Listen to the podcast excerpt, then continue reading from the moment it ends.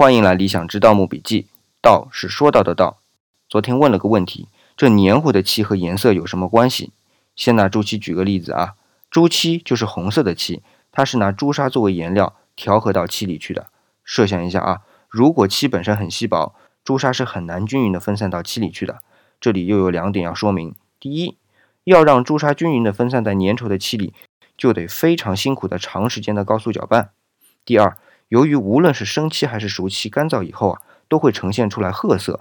如果需要颜色非常正，那么朱砂就得磨得非常之细腻，这样朱砂才能呈现出鲜艳的红色。再和呈褐色的漆混合在一起，才能让我们看到今天既红的稳重，又不是鲜亮的这样一种红色。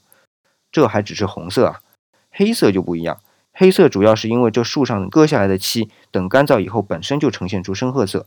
如果我们多施工几道呢，就能让它看上去像黑色的。还有一种情况，就是用石磨把石磨给磨成粉，搅拌到漆里去。无论是朱砂还是石磨，它的化学结构都是相当稳定的，所以把这种颜色涂在棺木上，就可以保证千年不变。